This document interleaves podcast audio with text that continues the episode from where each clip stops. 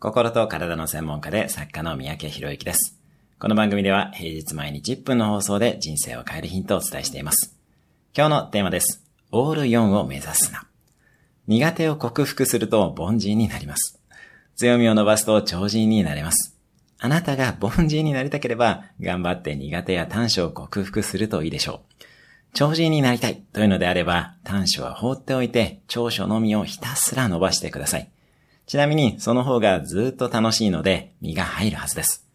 オール4を目指すのではなく、1や2は放っておいてでも5段階中の7を目指してください。もしあなたがリーダーならば、部下の強みを徹底して伸ばしましょう。親ならば子供の強みを伸ばしてあげてください。今日のおすすめ1分アクションです。自分の得意なことを1分間行う。今日も素敵な一日を。